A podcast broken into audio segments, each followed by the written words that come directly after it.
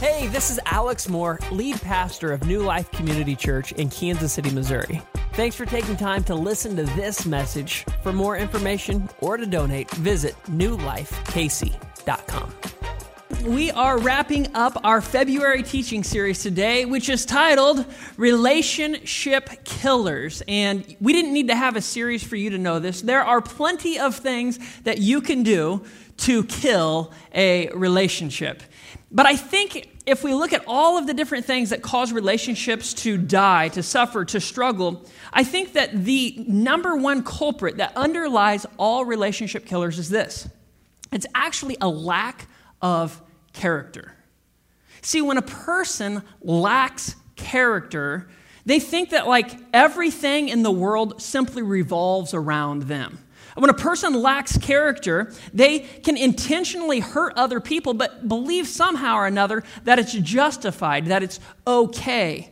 When, when people lack character, they never see that they're wrong, it's always your fault. A, a person who lacks character doesn't take responsibility for their own actions because at the end of the day, compromise is not that big a deal for someone who lacks character.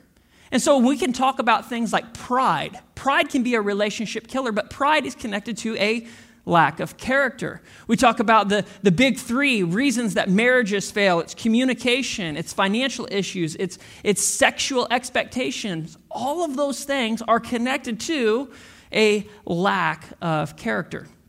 And so today, as we jump into our final week, we have a, a lot of ground that we want to cover, but we want to talk about a lack of character when it comes to our sexual desires.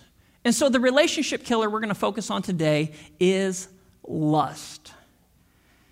Now, if you're new to church, you might be a little surprised to hear a pastor inside of a sanctuary on a Sunday talking about sex and lust and pornography. And for some people, just hearing the word spoken, it seems like it's a dirty word and it shouldn't be spoken about so, so openly. Maybe, maybe, Pastor Alex, you should whisper it when you say it.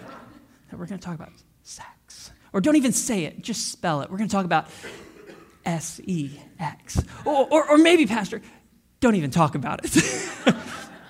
and so here's the truth avoiding the subject of sex and sexuality does not make us holy, and it doesn't make us healthy. Uh, you may not have thought about this, but, but we may not all struggle with the same thing. Um, some people uh, struggle with violence and anger towards people. That may not be your struggle. Some people struggle with wanting to steal and covet and take things that aren't theirs, but that may not be your struggle. But when it comes to sexual immorality, when it comes to sexual sins, every single person, if you're human, is going to struggle with this one. And so to not talk about it in a church service would be to not speak into one of the most important things that we need to discuss. Uh, sex is not something separate from our Christian life. No, sex and how God intended for it is something that we need to understand if we want to experience the fullness that God has. So, we're going to maybe be a little uncomfortable because depending on your past, depending on where you come from, you have an opinion about sex. Um, if you're a parent in here, you have an opinion about when you should talk to your kids about sex. And some of you have the opinion that we shouldn't talk to our kids at all. We'll just let the health class at school take care of that.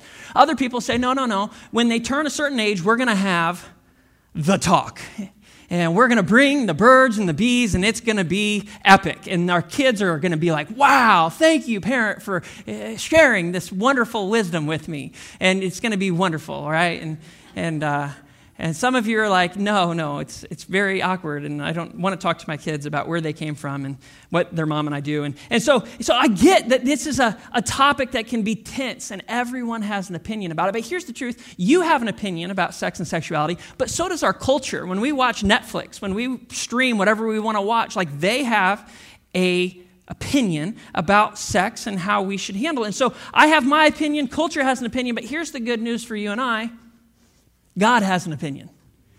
All right? And, and, and here's the thing if God is the creator of all things, then God is the creator of our bodies. He's the one that designed them to go together the way they are. He is the great, intelligent designer, creator. He's the one who thought up sex in the first place.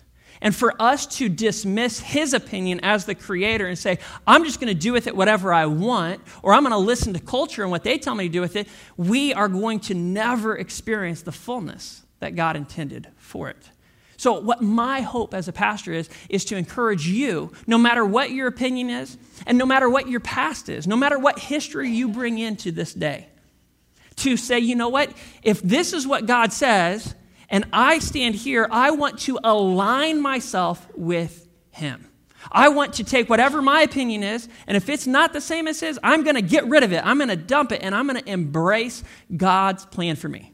Now, there's only a couple reasons why people will not align themselves with God.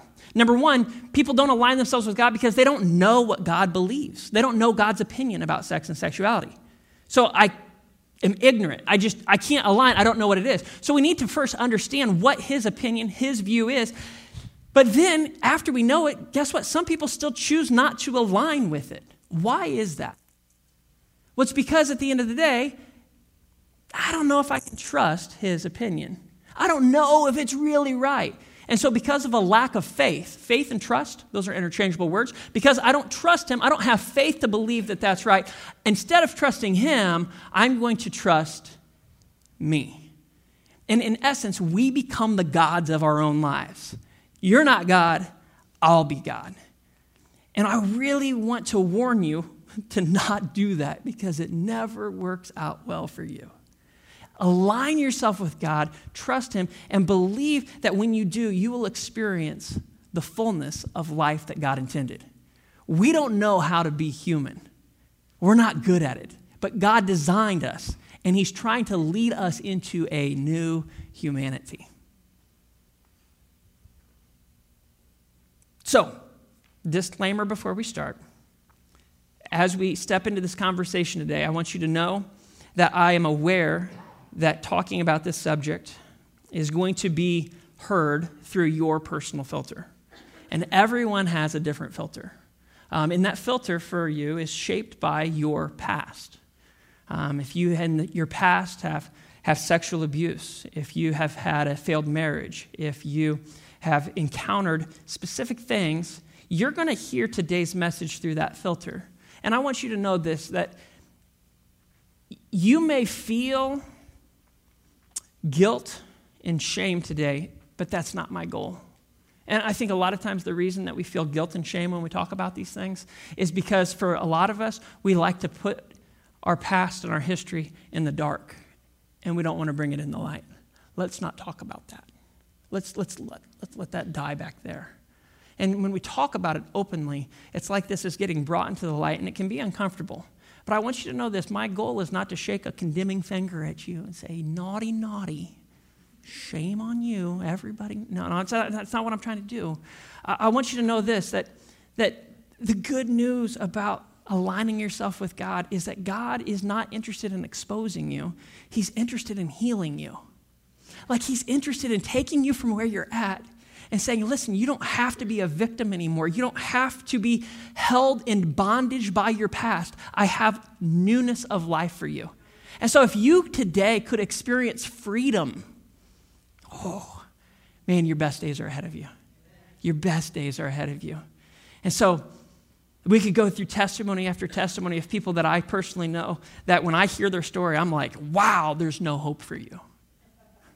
I don't know how God could do anything with you. And then you see their life changed, and you see that God is bigger than us. He's better than we imagine. God's not just an idea, He is a reality. And the person that's probably helped me the most to recognize how awesome and powerful God is is my own father. My dad, before I was born, was screwed up major epic failure in life. Not good as far as God's eye. He committed sexual sins and did things that when I hear him talk about it, I look at him and I say, How could that be you? I don't know how that could be you because you're, you're different. And the only reason he's different isn't because he pulled himself up by his bootstraps, it's because he allowed God to change his heart. And when God changes your heart, he changes what you desire. How cool is that? I don't have to stop trying to want something. I want something new. God's giving me new desires. So, no matter what your past is, I want you to know that there is always hope and freedom and newness of life available to you. It's just not always easy to get there. It's not always easy to get there. We would love, um, what was the, who had the fairy godmother? She had the bippity boppity boo. Who was that? Is it Cinderella? Oh, it was the fairy godmother? We want God to be the fairy godmother. We want to come to church. We'll walk to the front. We'll have prayer. We'll do whatever if I could get a bippity boppity boo. You know, God, I want all these bad things. I'm screwed up. I'm messed up. Bippity boppity boo. Whoo! I don't have to mess with it anymore. Can I just tell you, God's not into bippity boppity boo. we want bippity boppity boo, but God says, you know what? I don't want to just zap you and change you. I want to have relationship with you and change you as you walk with me. Whole different game. Whole different game. So you say, all right, Pastor Alex, I'm hearing you. We need to align with God. We need to take His perspective. What is His perspective when it comes to, to sex and sexuality? Man, our culture's got an opinion. We hear about this a lot. Oh, man, we're coming into an election year. Even political parties are taking an opinion about sexual things. What do you believe? Well, I don't believe a political party stance. What I believe existed before there were political parties.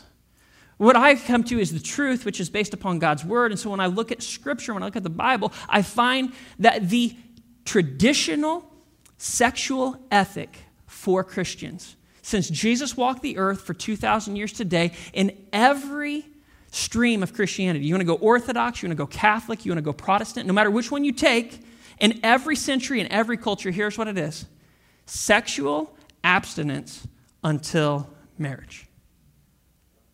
So you didn't know what it is. That's it. We abstain from sex until we are entered into the covenant, the promise of marriage. That's what Christians believe. So you say, well, is that what you believe as a church, Pastor Alex? Yes. So here's what we teach, in case you want to know we teach sexual abstinence and a traditional view of marriage. So, how many of you read your Bible this week? By a quick show of hands.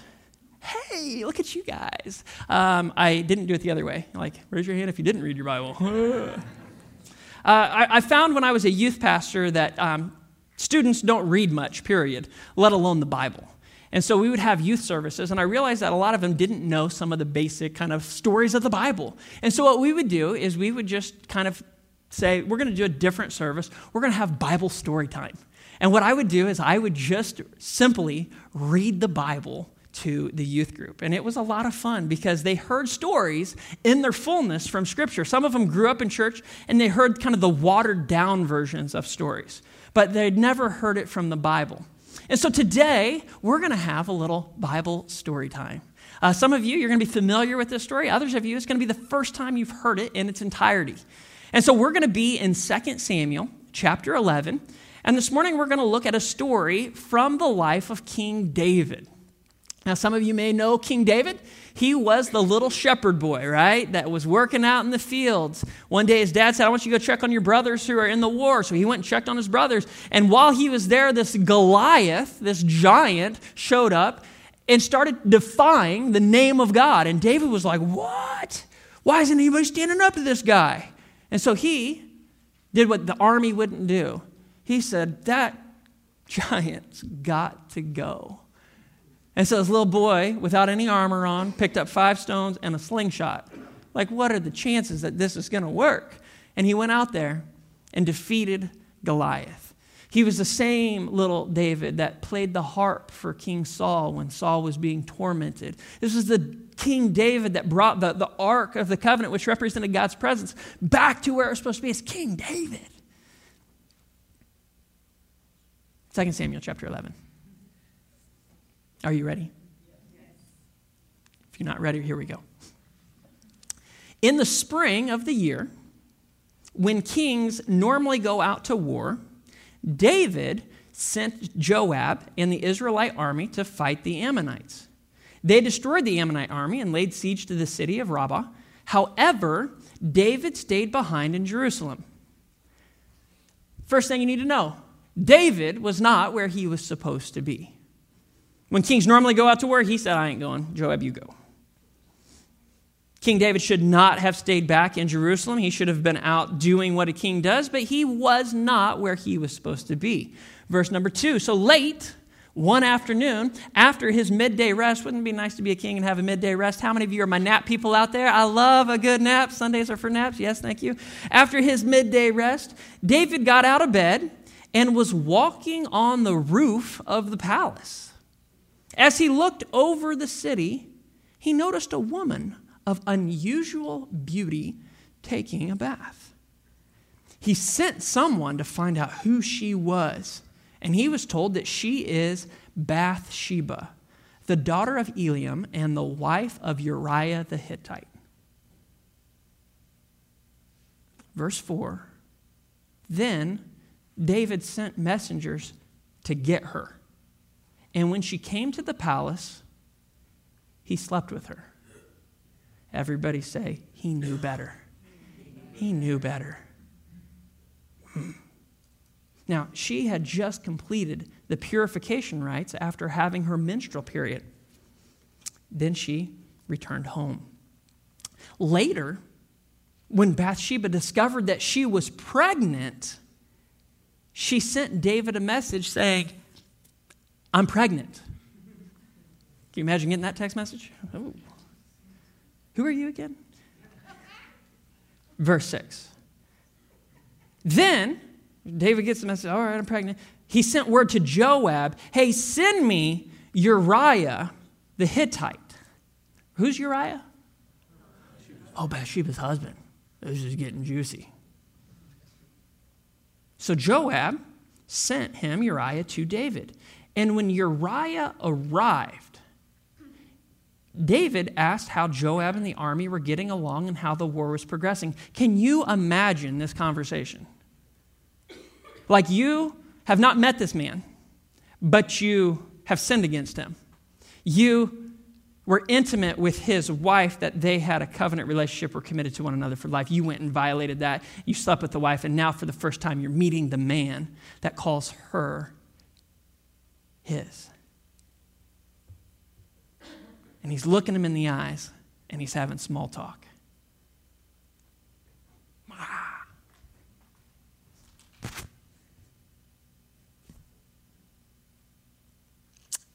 Wow.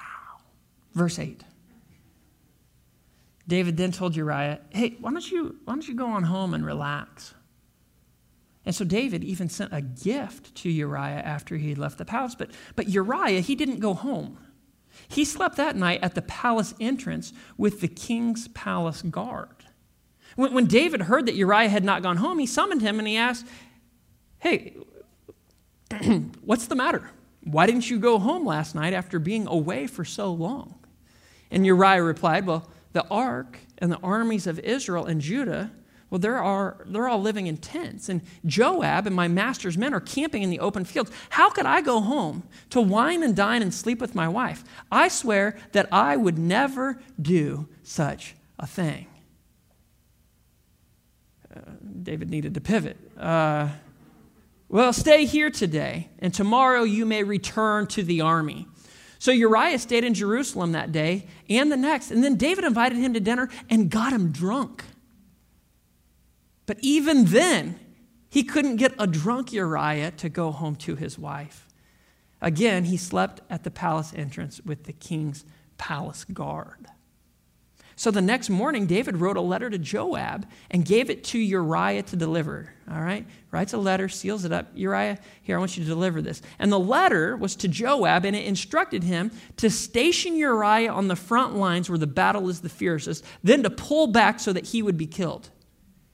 How messed up is this?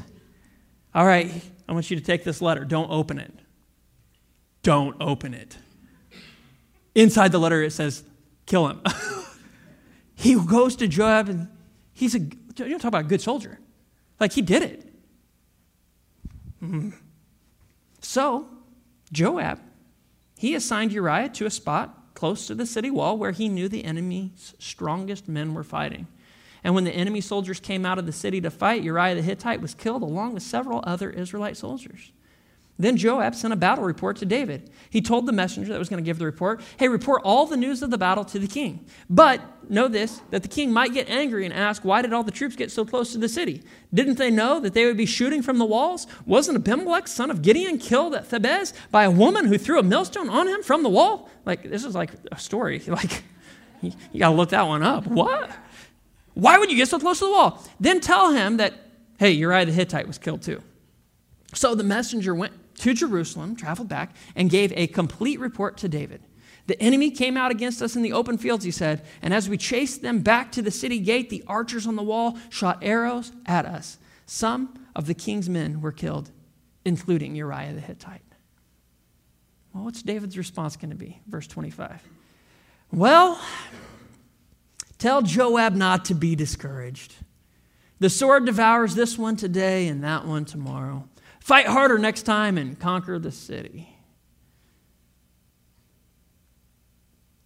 When Uriah's wife heard that her husband was dead, can you imagine being in her shoes? She mourned for him. And when the period of mourning was over, David sent for her and brought her to the palace, and she became one of his wives. There's a whole nother sermon in there. Yeah, that's right.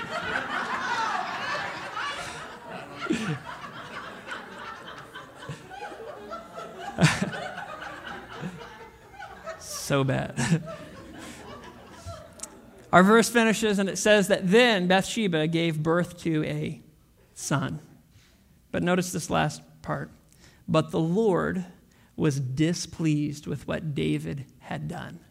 When we look at the original Hebrew, it, says that the thing David had done was evil in the eyes of the Lord. All right, now you have heard the story of David and Bathsheba. It's a well known story. David decides to stay home instead of going out to battle. Late one afternoon, he sees a beautiful woman bathing. It's important to note here that the text does not indicate that Bathsheba was being seductive or willfully trying to capture David's eye. In fact, David wasn't even supposed to be on the roof. It doesn't say she was on the roof. David was on the roof. He was where he wasn't supposed to be, looking at someone he wasn't supposed to be looking at. And the text never says that Bathsheba was even naked. Uh, Sarah Bowler says this that the part, uh, participle, bathing, does not necessarily mean Bathsheba stood outside completely naked. The Hebrew word here has a variety of meanings, including everything from washing one's whole body to washing only one's hands, feet, or face. So it's possible that Bathsheba only washed part of herself, and David saw a pretty face that he liked and desired to see more. Scripture does not suggest that Bathsheba intentionally bathed in David's view, and even if she had, the choice to sin still belonged to David. He could have looked away, but he chose to give in to temptation. That final verse says that the Lord was displeased with what David had done, not Bathsheba. Some, some Bible scholars believe that the, the bath and the bathing that's mentioned here in this passage was not an ordinary washing for cleanliness, but rather it was a ceremonial bath performed by Jewish women every month after a state of uncleanness. The count for seven days of impurity ended in the evening at sunset, and the evening time of the seventh day was when a woman would carry out the ceremonial washing. While David was not where he was supposed to be, Bathsheba was where she was supposed to be, doing what she was supposed to do when she was supposed to do it. From all indications, Bathsheba was obeying the law of Moses. She was actually following God's directions. Old Testament scholar Walter Brueggemann says of David, on the other hand, that there is no hint of caring, of affection, or of love, only lust. And as David peered from his rooftop, he liked what he saw so much that he didn't let it go by. I used to teach our students when you see something you shouldn't look at, you got to learn to bounce your eyes. Don't keep looking. Don't linger. When that image pops up on your phone, you bounce your eyes. When that girl wears that low cut, you bounce your eyes. You don't linger. You don't look. David did not get that lesson. He did not bounce his eyes. Instead, he asked around about her, and upon finding out who she was and that she was married, he still sent messengers, and the scripture says that he took her. He didn't invite her, he didn't woo her, he didn't lure her, he didn't seduce her, he didn't trick her. No, he took her. The ESV Student Study Bible says that considering David's elaborate attempt to cover up his act of adultery, it's hardly likely that he made his intention clear when he summoned Bathsheba. So, side point here just because you're anointed and appointed doesn't make you invulnerable to bad decision making. Being appointed and anointed, man, it doesn't make you invulnerable to sexual sin. David is an example of that. So is Samson. So is Abraham, and the list could go on. David committed adultery, and he was the king of Israel. Well, in Israel, there were severe laws prohibiting adultery. In fact, this is from the law of Moses, Deuteronomy 22 22. It says that if a man is discovered committing adultery, both he and the woman must die. And in this way, you're going to purge Israel of such evil. If people who committed adultery died, we would all be like, I don't think I'm going to do that. nope. But in the city that David is the king of, he commits adultery. He's guilty. He violates the law. He's deserving of death, and actually, so is Bathsheba. He's put her life on the line as well. But, but somehow, as a king, the legal system of Israel wouldn't put him to death for committing adultery. I just thought it was a newer thing, but apparently it's been going on a long time. Isn't it interesting that people of power get away with things? Now, when David learned that he'd impregnated Bathsheba, he tried to cover it up. He tried to get Uriah to come home to have sex with his wife so that the baby looked like Uriah is not his. But man, Uriah, he was such a good man. He, he was an ever loyal soldier. He was more committed to king and country than the king was. He was a, he was a man of character. And David's attempt to, to frame him and it ultimately failed. And so David devised another plan, this time to kill him. Now, David's one of my favorite characters in the Bible. And I hate reading this story because he was a. I want to like him. I love the David and Goliath story. I love what he did, but, but we read this and and, and the hero has become the villain. And it makes my stomach turn a little bit. The problem was David's lust was out of control. But that's how lust works. What starts out as a glance, what starts out small, what starts out as curiosity, what starts out as, as being in the wrong place at the wrong time leads to a, a violation of conscience and ultimately a wake of destruction. You can know this that lust will always lead to destruction. While David lusted Bathsheba from his rooftop, man, we got it a lot easier these days. We can satisfy our sexual lusts through, through our phones, through our tablets, through, through our computers. One of the largest porn websites reported in 2019 that there were 42 billion visits. It's with a B, billion visits to their website. Of all the countries that went, the United States, of course, topped the charts with the most visitors. Average visit time was about 10 minutes and 36 seconds. 70% of the visitors were male, 30% were female. And a whopping 81% of them viewed the porn site from their phone. A lot of times we tend to think, well, pornography is just a guy issue. No, no, no. One in three porn users are women. It's not just a guy issue. This is, a, this is an us issue. It's been said that men are more drawn to visual porn, and I would probably say that that's right. They're more drawn to that. Women are more drawn to literary porn. But man, this quote just rings true. Men will always fall in love with what they see, women will always fall in love with what they hear. That's why women will always wear makeup and men will always lie. Just because a desire feels right doesn't make it right. And study after study, you get away, all right, let's put Christianity aside. Science is finding out that online pornography use is creating significant problems in sexual development and sexual function. In other words, whether we're married or unmarried, our sexual desires and lusts can prevent us from having fulfilling relationships. Lust and our desires, when unchecked, can be relationship killers. Now, I'm going to confess something to you. Um, growing up, I always wanted to believe that I was special, that I was different than everybody else. Um, I grew up uh, in, in, the late 80s and 90s, and so I love like shows like MacGyver. Any MacGyver fans out there? Some of you are like, I would never admit in public that I like MacGyver. Uh, I, I, like Knight Rider. That was always fun, little David Hasselhoff action. Uh, there's Magnum PI. Anyway, I don't know. In all these movies back in the day and these TV shows, they always had a moment in the series in which somebody would sneak up behind somebody with a handkerchief that had chloroform on it, and they would put it on their face and they would make them pass out. You guys remember this? Yeah. Yeah, I always like to believe in my head that, you know what? I'm special. I'm unique. And if somebody came and did that, I bet that chloroform wouldn't work on me. I watch them, you know, and you'd watch these movies and they come and kill somebody with like a syringe. And I bet, I bet, you know, they give that syringe to me. What if I'm different? What if I, it didn't take me out? Like I'm Superman. So I remember when I went to get my wisdom teeth out.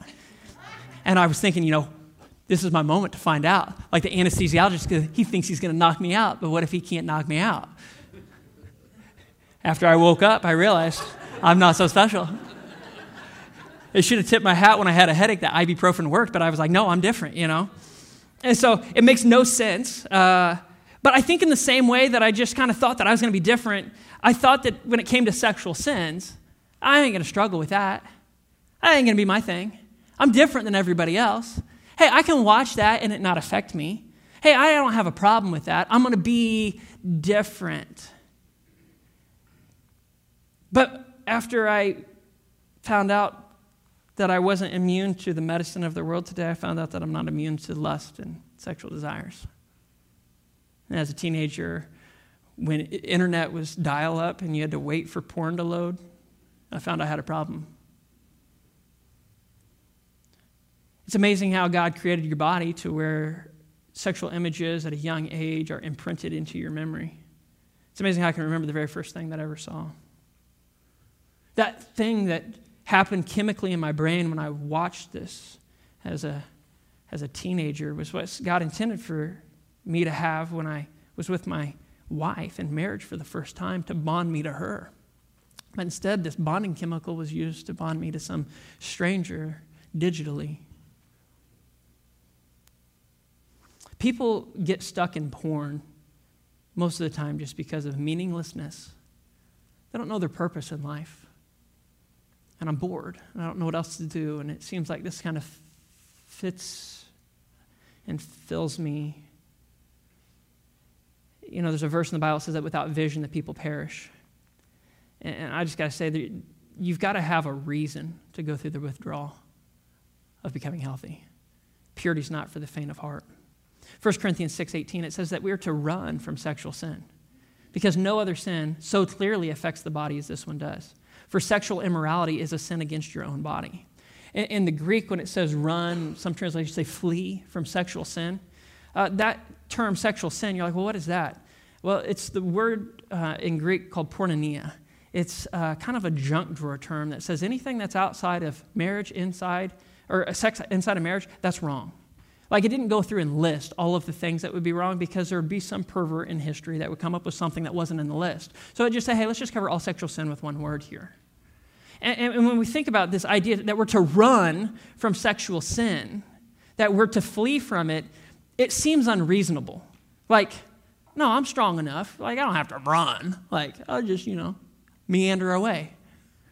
I'll just, I don't have to be crazy. Uh, my parents used to live on uh, three acres, and, and I remember this story of uh, they were working out in the back, you know, and we had like a little creek there, and so they were cleaning some stuff up. Well, my dad just looks up, and my mom is trucking across the backyard, running as fast as she can at like age 50. My dad didn't know why she was running. But you know what my dad started doing? He started running too. and as they're running, why are we running? There's a snake. My dad didn't see it, but my mom saw it. When it comes to sexual sin, when we see it, if we see the snake, we should run and when we see someone else running, hey, you know what? We should just go too. We don't have to personally experience the sexual temptation. Just run. Learn from others. Run, flee. You know, as I began as a, a young person to, to look at this stuff, I began to realize that, that it gets a hook, it, it gets a foothold in your life. Like, it's not easy just to quit. It's not easy just to stop. It's not like, well, I'll just not ever do that again. I said that, and then I did it again. And then that like compounded like guilt and shame. And, and what I found was that shame began to hold me back. And, and, and I like to think of it like this that when I thought of the, the shame of the sexual sin I had, I did not want anybody to know about it. I did not like it. And so when I sinned sexually, I wanted to live like this. Because I thought that somehow, like maybe if I just hid this, and, and if I can't see you, well, maybe, maybe you can't see me. And the first person to ever put the bag over their head of shame was Adam and Eve in the garden. They did the one thing that God told them not to do, and as a result, they went and hid in the bushes. And it was as though they put this, this paper bag over their head. And they thought, well, if I can't see God, God can't see me. And if, and if we can't see one another, then, then maybe, maybe, just maybe this will just go away. And the truth is, is that when I began to struggle with pornography, I began to look at things, it was as though I put this thing on my head and I did not want anybody to really know what was going on inside of me. I was ashamed of it. I wanted to hide it. I don't want anybody to know the real me. Here's the facade. You can get to know me this way. So I would walk into church with this bag over my head. You don't need to, to know the real me. You can just know this version of me. Thing is, is that, man, everybody else in the church had one of these on their head too. We all are walking around acting as though we don't have a problem when we all have a problem and we're ashamed and we don't want to bring it out. And you know what allowed this to come off? It was called confession. It was when I actually brought what was in the dark into the light. And it was highly uncomfortable. First person I confessed to was my best friend. It wasn't that helpful because he struggled with the same thing, so we were just both like, oh, okay, we're both screwed up.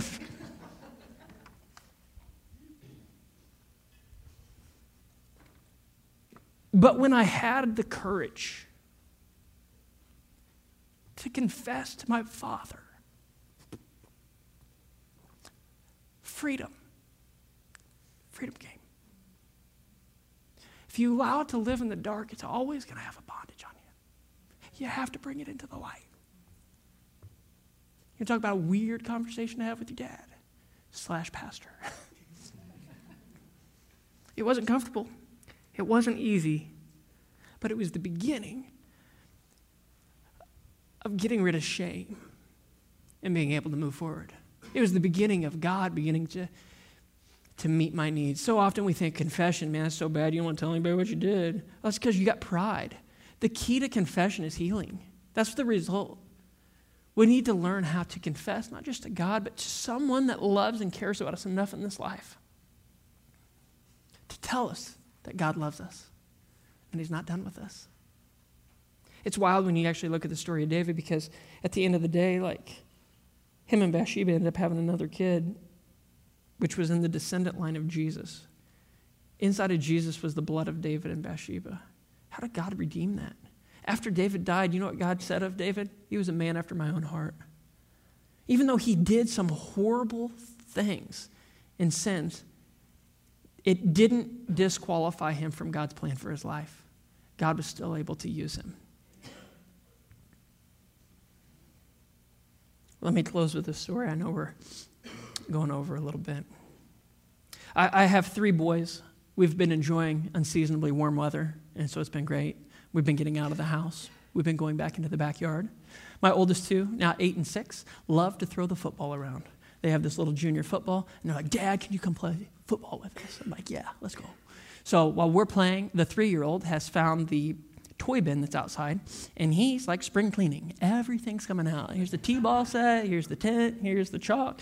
And, and we had one of those Vortex footballs. I don't know how many of you guys remember the Vortex football. Small, it's got little whistles on it. It's awesome. You can throw it like a baseball, and so I was like, dude, let's play with this one. So I was like, boys, I threw their little junior ball away, and we started throwing this vortex, which was a blast, you know, because they got little arms, they could throw and it was great. But Max, my eight year old, he was like, I don't want to play with that one. That one's hard to catch because it does move faster and it's smaller.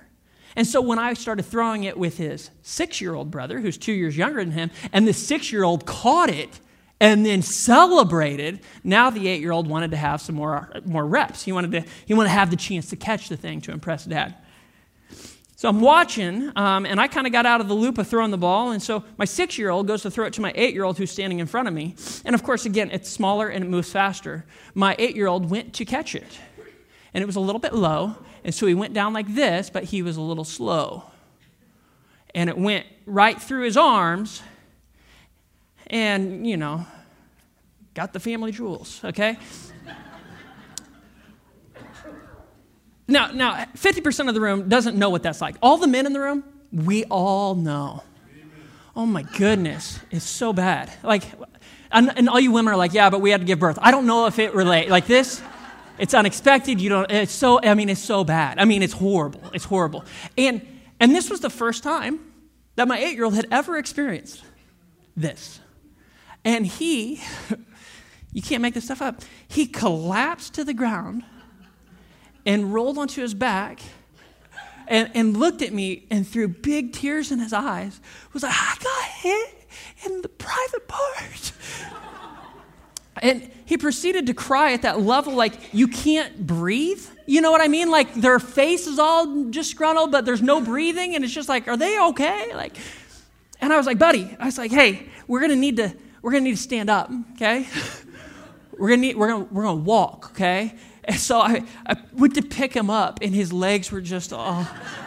And I, I literally picked him up, and he just went right back down. I was like, "No, you got to stand up." It just, it just I, about about four or five times. Like I was like, "No, you got it. Like stay." He just wouldn't. he wouldn't do it. And so I was like, "Come on, get up, get up, get up." I said, "I'm gonna, I'm gonna, I'm gonna walk with you, son." He recovered. but as I reflect back on that moment, and I put myself into Max's shoes. He, number one, was experiencing unexpected pain. He didn't think playing football in the backyard was going to cause this. It caught him off guard.